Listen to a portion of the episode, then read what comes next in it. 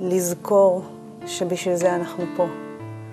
אה, קודם כל להודות מאוד. אני, כל פעם שאני נכנסת ל, ל, לנקודות של הקושי, ויש רבות כאלה בדרך, אה, אני מזכירה לעצמי איזה אומללות להיות במקום של אין תשובות.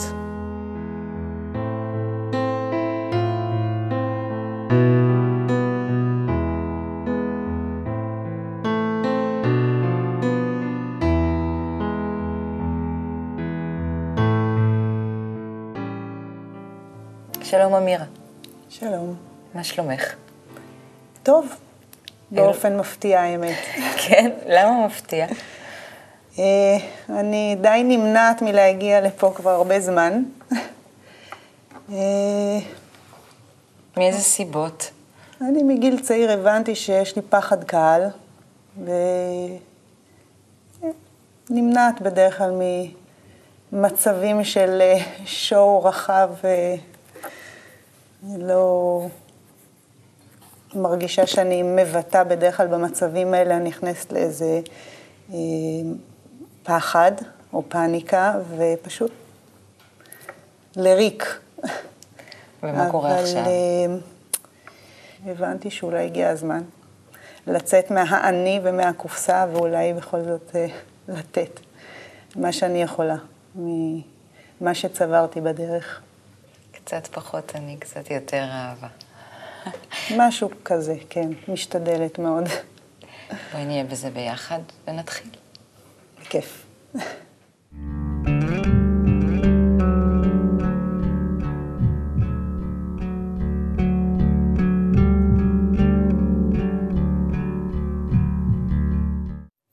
אז אני ממש בצפון, ואת... כן. בדרום. הבאת מצפן. כן. מה שמזכיר לי שאני באמת באה מהדרום. אז באופן מקרי, נקרא לזה בציניות, כי אין מקריות הרי, לא קיים דבר כזה. מצפן, למה הבאתי מצפן? אה, מצפן מהמילה מצפון, מצפן כי זה כלי שלא משנה אם תלך לאיבוד, הוא אמור תמיד לכוון אותך חזרה למקום שאתה רוצה להגיע אליו. אה, אני חושבת שהוא רב משמעויות בהרבה מאוד רובדים. בחיים שלי זה היה משהו שליווה אותי בערך מגיל 20, שזה קרוב ל-25 שנה כבר. אה, אבא שלי נתן לי אותו כשיצאתי, עזבתי את הארץ לעולם, והוא אה, ארכיאולוג ומדריך טיולים, והיה לוחם בסיירת צנחנים, או בנחל, לא זוכרת, מוצנח, ככה שהוא גם סייר מאוד אה, זה.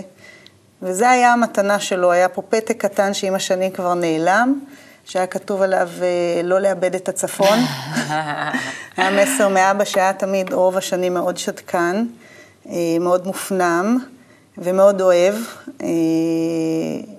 וזה אמר את הכל בכמה מילים, וזה מלווה אותי מאז. וככל שאני גדלה בחיים הפנימיים שלי, אני רואה כמה הדבר הזה הוא משמעותי. אה, יש איפשהו בקבלה למתחיל את העניין הזה של ה... לכוון, ומספיק שתסטה במעלה, כבר תגיע אה, מרחק רב מאוד מה, מהמטרה הסופית. אה, אני מכירה את זה טוב מהצבא, שם גם הייתי בקורס צלפים, אז אני גם בעולם הגשמי מכירה מאוד טוב את ההבדל הזה. מה מחזיק אותך לכיוון המטרה?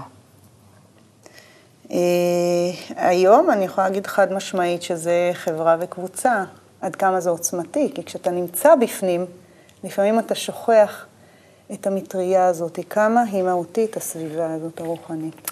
והבאת גם ציטוט? כן.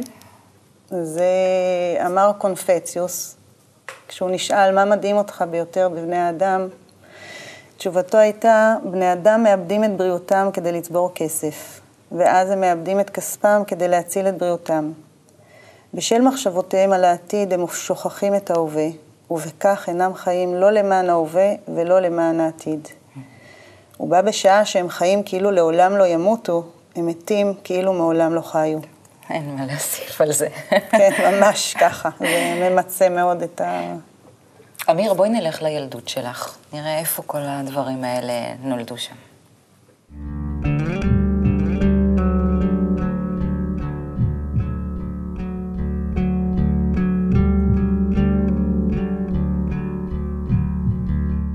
איפה הכל מתחיל?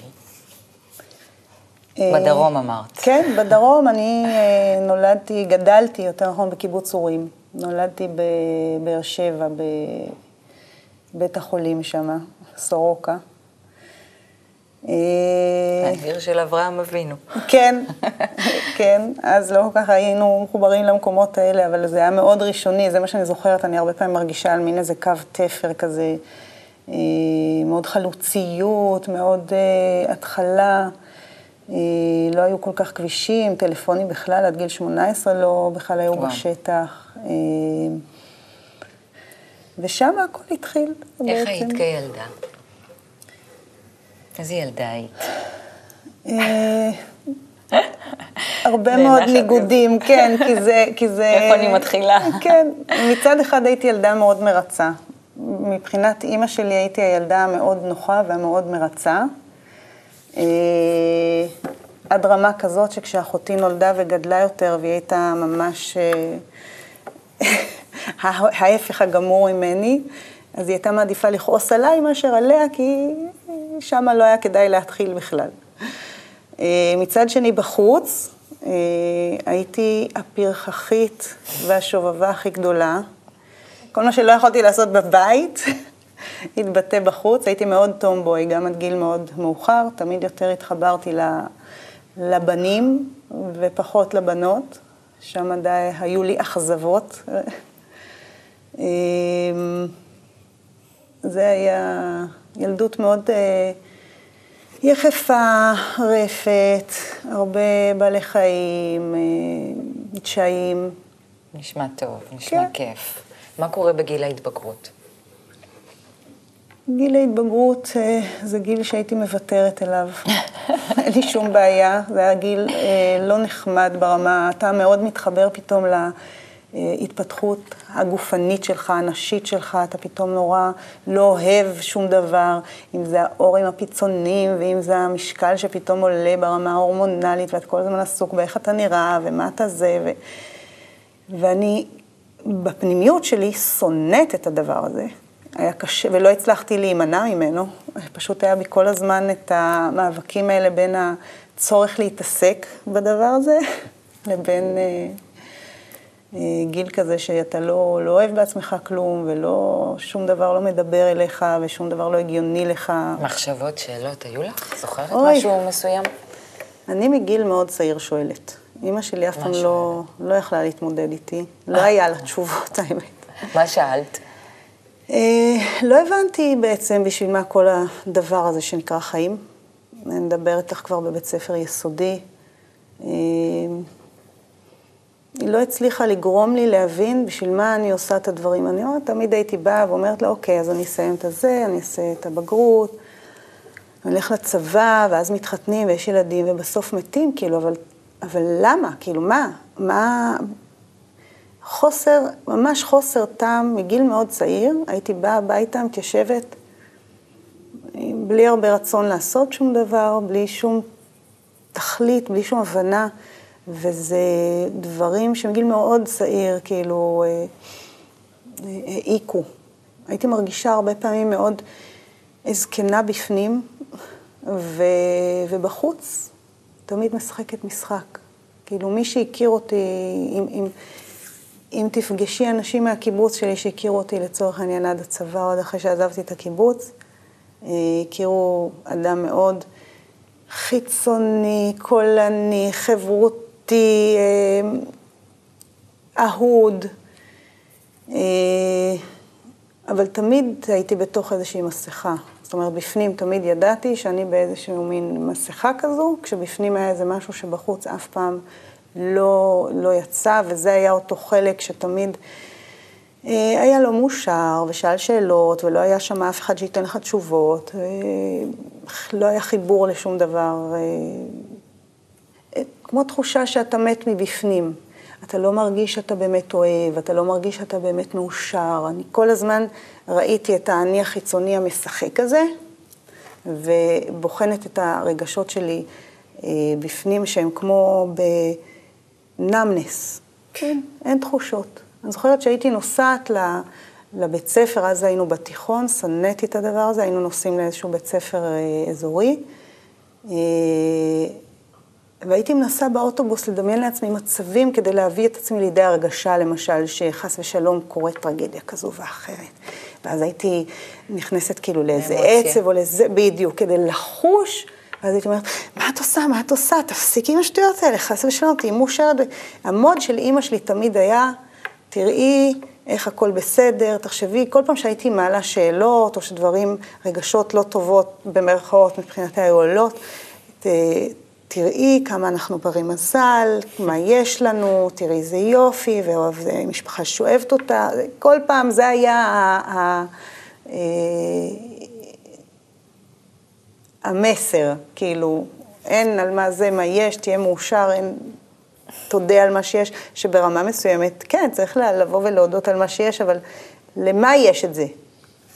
בואי נראה אחרי צבא, אם יש לך תשובות לדבר הזה. למה יש את זה?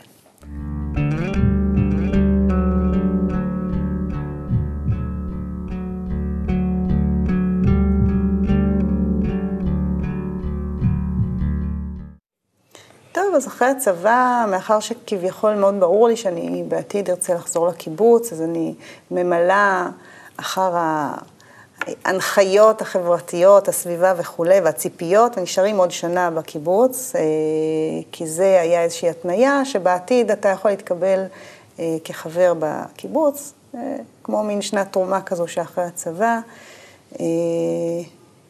עבדתי שם הרבה מאוד עם uh, הדרכה של בני נוער,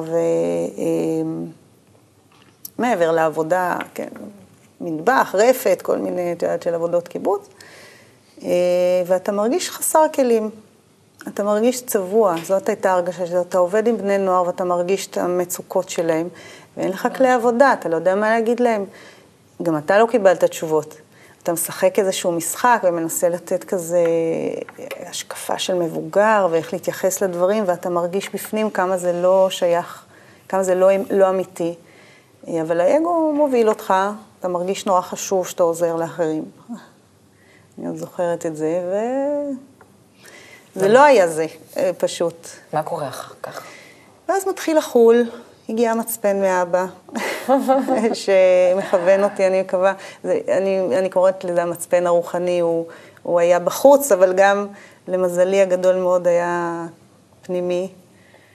אה, וכנראה שהחיפוש הזה אה, לעולם לא הפסיק, הוא, הוא שינה מודים, הוא נכנס, ל, הוא הגיע למצבים של דיכאונות, של ייאוש, של חוסר הטעם, של אה, שכחה, מתוך אין תשובות, אז יאללה, זורמים.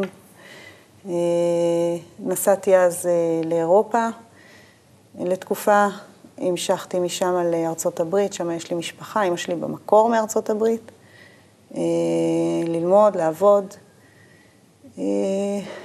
הגענו לעולם החומר, לא מרגישים שם לא חגים, לא שבתות, הכל ממשיך בלי הפסקה כל הזמן. זוכרת שמאוד היה חסר לי. החוויה הזאת של מרגישים את, ה, את השלווה הזאת, את השוני, משהו תמיד היה משתנה באוויר בחגים ובשבתות, שם לא מרגישים את זה. אמ, התחלתי לעבוד, עבדתי באוניברסיטה, למדתי רפואה איזה שלוש שנים, והגעתי למסקנה שגוף האדם הוא מרתק, אבל אין לי רצון ללכת ולעבוד ברמה הפיזיולוגית עם אנשים, להשקיע בזה שבע, שמונה, עשר שנים, זה דבר שאתה חייב להשקיע בו עוד ועוד. ו...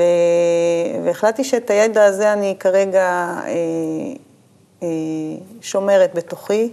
זה נתן לי הבחנות מאוד יפות בהמשך על הנושא הזה שהגוף של האדם היה מבחינתי לראות, כל הזמן חשבתי זה כמו בבושקה. ש, שיש כאילו את כל הממדים האלה מתוך, כי, כי, כי אז התחלתי להתחבר לתוך החיפושים האלה, אז האדם עולם קטן, אז מה זה העולם הקטן הזה, ו, ואם אני כמו תא כזה בתוך, כמו שהתאים בגוף, ואם זה הולך וצומח, ואחרי זה זה הכוכבים האלה, גם הם תאים בתוך איזה, לא יודעת, giant being כזה. כל מיני מחשבות בכיוונים האלה. זאת אומרת, ה, אה, היכולת ל, לראות את תפקוד הגוף הביא אותי להבחנות ויזואלית, כמו סרט, על ההתנהלות הזו שם, הקוסמית אולי, של מה שקורה בקטן יותר. נתן לי אחרי זה הרבה מאוד כלי עבודה בעניין הזה. מהמיקרו למקרו. כן. אה, זהו, הגעתי למסקנה שאני לא ממשיכה ללמוד, ואז אמרתי, יאללה, מטיילים.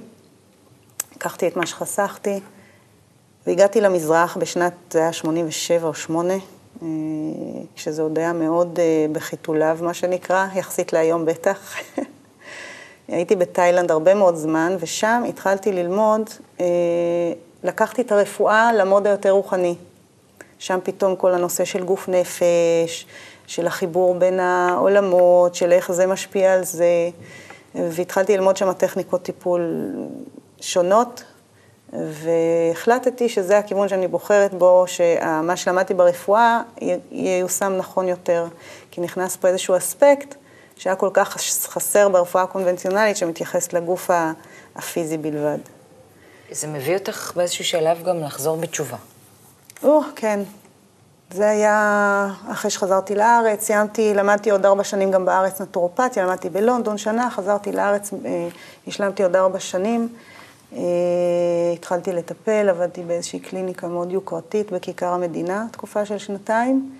אה, ושוב, הריק, ריק, ריק, ריק. ריקנות. דווקא בתקופה הזו של הקליניקה בכיכר המדינה, וכאילו שיא ההצלחה, דווקא בשנים האלה, הגעתי לנקודה של הדיכאון הכי כבד ברמה כזו שאם בחיים שלי אני בן אדם מאוד חיובי ומאוד, אה, אה, תמיד עם תקווה כזו ויודעת, תמיד יודעת שיש משהו, יש... אה, הידיעה הזאת ש, שיש את המשהו הזה, כאילו, תמיד השאיר בפנים איזושהי, איזשהו, איזשהו אה, ציפייה כזאת, אה, איזה... אה, ושם ו- ואף פעם לא הבנתי אנשים שמתאבדים. הייתה איזושהי מישהי בת משק ש- שהתאבדה, היו, היו כל מיני סיטואציות שאתה נתקל, שומע. ותמיד חשבתי לעצמי, כאילו, אין דבר כזה שאתה מתאבד, כאילו, תמיד יש אופציה, מהמקום הכי... זה חשבתי שחוויתי דיכאונות וזה. זה הפעם ראשונה בחיים שלי, תקופה לא קצרה, שהיה ברור לי שאני לא הולכת להתאבד, אבל הבנתי למה עושים את זה. עד כדי כך היה דיכאון שלא הבנתי איך יש לי כוח לקום בבוקר. פשוט. והלכתי וטיפלתי, את יודעת, קמתי, הכל כמו רובוט, כמו רובוט. ושאלתי את עצמי, איך האנשים האלה בכלל מגיעים לטיפול? כאילו, אין לי כלום, אני לא, אני לא, אני לא מבינה איך הם לא חשים את זה, כי היה שם פשוט גוף מת, לא היה כלום, רק, לא דיכאון, לא יודעת איך לקרוא לזה. אה, ואז באמת אה, הדברים מתגלגלים, ואני פוגשת את מישהו שיהיה לימים בעלי ואבא של טל, הבת שלי, שהוא יותר מחובר לפן היהודי, הדתי נקרא לזה. ואני בתוך החיפושים שלי מאוד כמהה למצוא את התשובות, וזה היה נראה לי, וואי, לא מצא, לא בדקתי את זה, תמיד היה נראה לי כאילו, הפעם הראשונה שנתקלתי בנושא הדתי הזה בכלל ברמה של אה, יהודי, יהודייה, היה בצבא, כשאיזה רס"ר פתאום צרח עליי, לא יודעת מה עשיתי שם עם הכלים, שהיה צבוע כל אחד, אחד באדום ואחד בכחול, בקיבוץ, כשאנחנו יוצאים לטיולים, אז צובעים לכל קבוצה את הכלים שלה. ולא הבנתי מה הוא רוצה, ואני מתחיל להשתולל. על בשר וחלב, זה כאילו עד ככה, בגיל 18-20 לא היה לי שום חיבור לנושא הזה. אמ, ושם פתאום התחושה הזאת של להדליק נרות שבת וקצת להרגיש את הדבר הזה, ו... ואתה מרגיש פתאום, אתה קורא, פתאום אתה, יש עולם, יש רוחניות, יש גלגולי נשמות, ידעתי שזה קיים הדבר הזה, ואת יודעת... זה ריגש אותך. בטח, בטח, אתה מתחיל לחפש, אתה הולך לשיעורים, יש כל מיני זה. אה, שלוש שנים בערך בתוך כל התקופה הזו שגם התחתנו וילדתי את טל, ואני באיזה מין אה, משחק, הרגשתי כמו, ב, אה, כמו במשחק.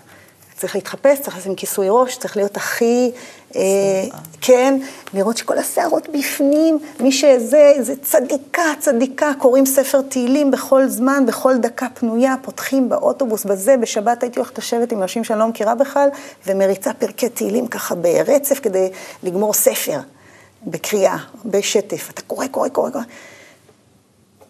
באיזשהו שלב, אה, אה, המשחק, החיפוש הזה, מוכיח שכאילו, אוקיי, עוד משהו ועוד שיעור ועוד משהו, אבל לא קורה כלום, כאילו, מה... נאדה, שום דבר. אתה עושה ואתה משחק. אני בבית עם מכנסיים וכולי, מגיע מישהו, היסטריה שלמה, מהר לשים את הכיסוי, מהר ללבוש את החצאית. לראות כאילו את החברה, החברה, הצוגה הסביבתית, כאילו. למדתי טוב את כל ההלכות, אני פרפקציוניסטית, בשר חלב, כל האישו הזה, שמירת חלב קיצונית, הזמנה של 20 איש כל פעם לסעודות שבת, כל זה, בית פתוח, מארח, אושפזין, אני יודעת כל ה... אה, אבל בלי נשמה. ואז נולדת טל. ואני חושבת ששם חלה תפנית מאוד מאוד עמוקה בי. אה, בעקבות הלידה שלה. אה, זו הייתה שנה מאוד קשה, השנה הראשונה. אה, הגעתי למקומות מאוד קשים עם עצמי, ואז התחלתי ללכת לטיפול, בניסיון לבחון מה אני עושה עם הדבר הזה, ועם חוסר אושר הזה. איך אני מוצאת את המענה למה שכל כך מפריע לי בחיים, אני בת 36, עוד מעט שבע. שום, וחוזרת, ו- ו- ואני בהתחלה, כמו בגן, שאלתי את אימא שלי את אותן שאלות, והנה נולדה לי בת. אני, אני בדיוק בתהליך הזה שתיארתי, ילד, ילדים, נו, ומה אני מורישה לה? מה אני, מה הבת, מה אני עושה איתה? כאילו, מה יש לי לתת לה? אני את העולם הזה לא אוהבת. אני רוב החיים שלי לא הייתי שמחה. זה רק היה תצוגה חיצונית כזאת. ואלה הדברים שאיתם הלכתי לעשות בירור כש, כשהגעתי לאילנה. והאישה הזו פתאום מספרת לי ש... שהיא לומדת קבלה.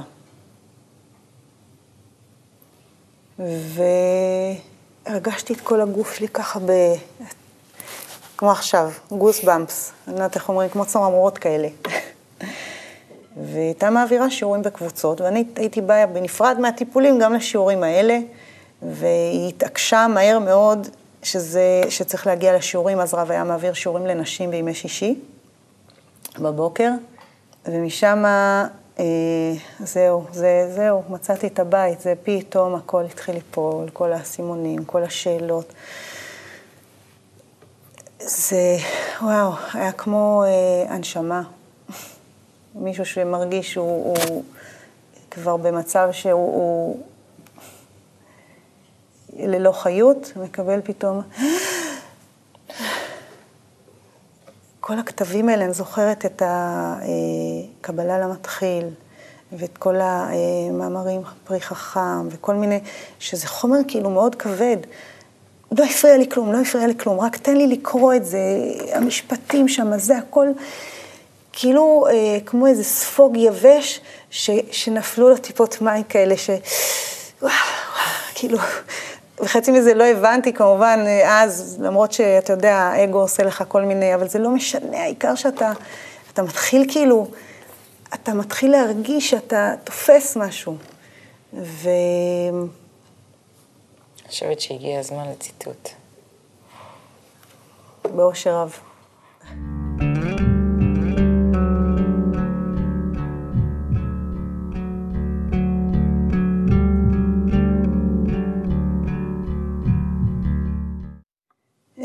מאוד התלבטתי בעניין הציטוט. אה, כל התהליך הזה של הצילום, האמת, העביר אותי שיעור יפה. אני מבקשת מאוד כל הזמן אה, לא להתנתק מה... מהתזכורת הזאת ש, שאתה, מי אתה? אתה פה בשביל משהו, וכל כך חשוב לא לשכוח את זה. ורק אתמול שמעתי איזושהי קלטת שיושבת אצלי באוטו, ושם אה, יש משהו שרב אומר, כהכנה להפצה לשבוע הספר, וזה מה שהוא אמר. אני חושבת שכולנו צריכים בעצם אה, לזכור שזה, שזה הייעוד שלנו. אה, אני מרגיש את עצמי כנציג של כל שרשרת הנשמות המקובלים הגדולים שטרחה ועשתה כל ההכנה בשבילי, כדי שאני אוכל עכשיו להגיד לעצמי שבי תלוי כל העולם, ואני מכריע אותו עכשיו לכף זכות בפעולה שלי. ואף אחד לא יכול לעשות זאת אלא רק אני. הרב מיכאל לייטמן, שבוע הספר.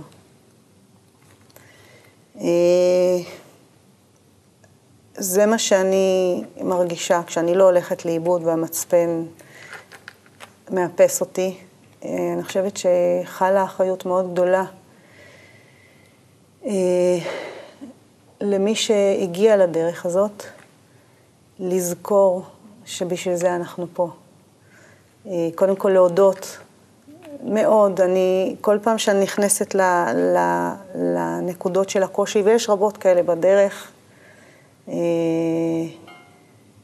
אני מזכירה לעצמי איזה אומללות להיות במקום של אין תשובות, של חיים, אה, כפי שהקבלה קוראת להם בימים, של לקום בבוקר, להעביר את היום, לעשות א', ב', ג', ללכת לישון.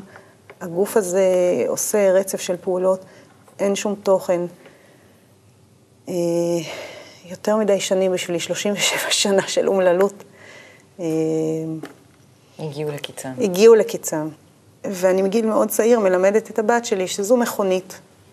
אה, כל אחד יש לו איזה מודל, ובמודל הזה יושב נהג. וכמו שבכביש הנהג מאוד אחראי למה שקורה בחוץ, גם בתוך הגוף הזה יש נהג, אה, והאחריות שלנו היא בבחירה לאן הוא לוקח ומה הוא עושה. זה דימוי נפלא. אז כן. איך אה, השתנתה תפיסת הנשיות שלך? מעולם לא היה לי מלחמה עם זה, לא חיפשתי להיות אשת קריירה, ואני יודעת מה זה, אף פעם לא מאוד העסיק אותי ברמה הזו. אז מה חושבת... בכל זאת השתנה?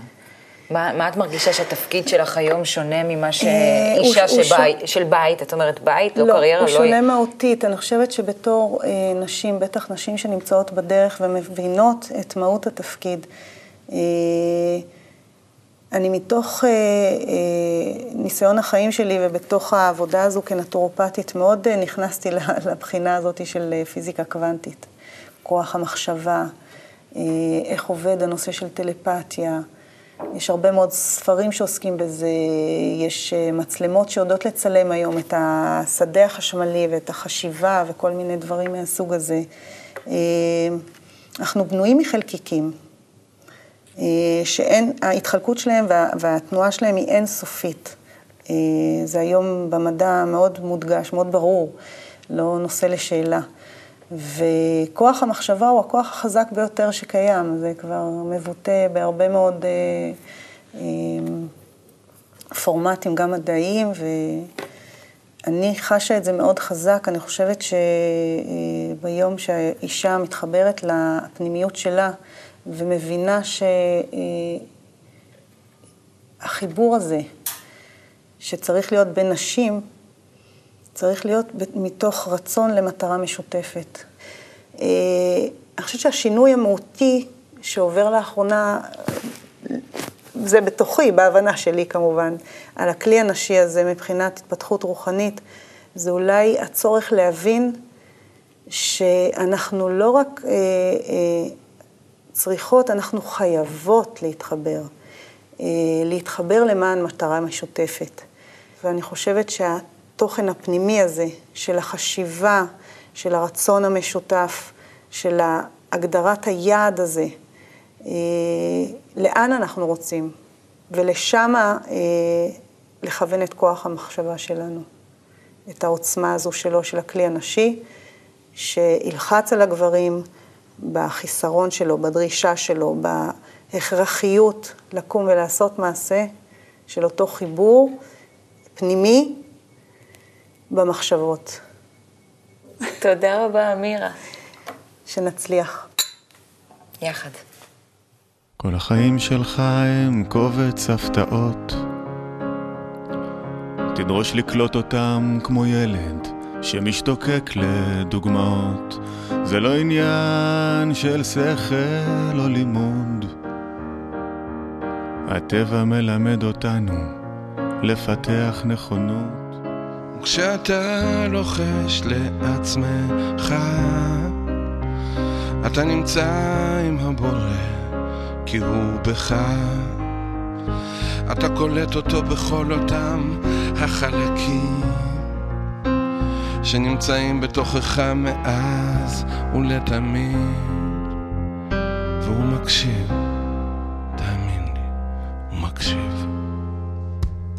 כל החיים שלך הם קובץ הפתעות.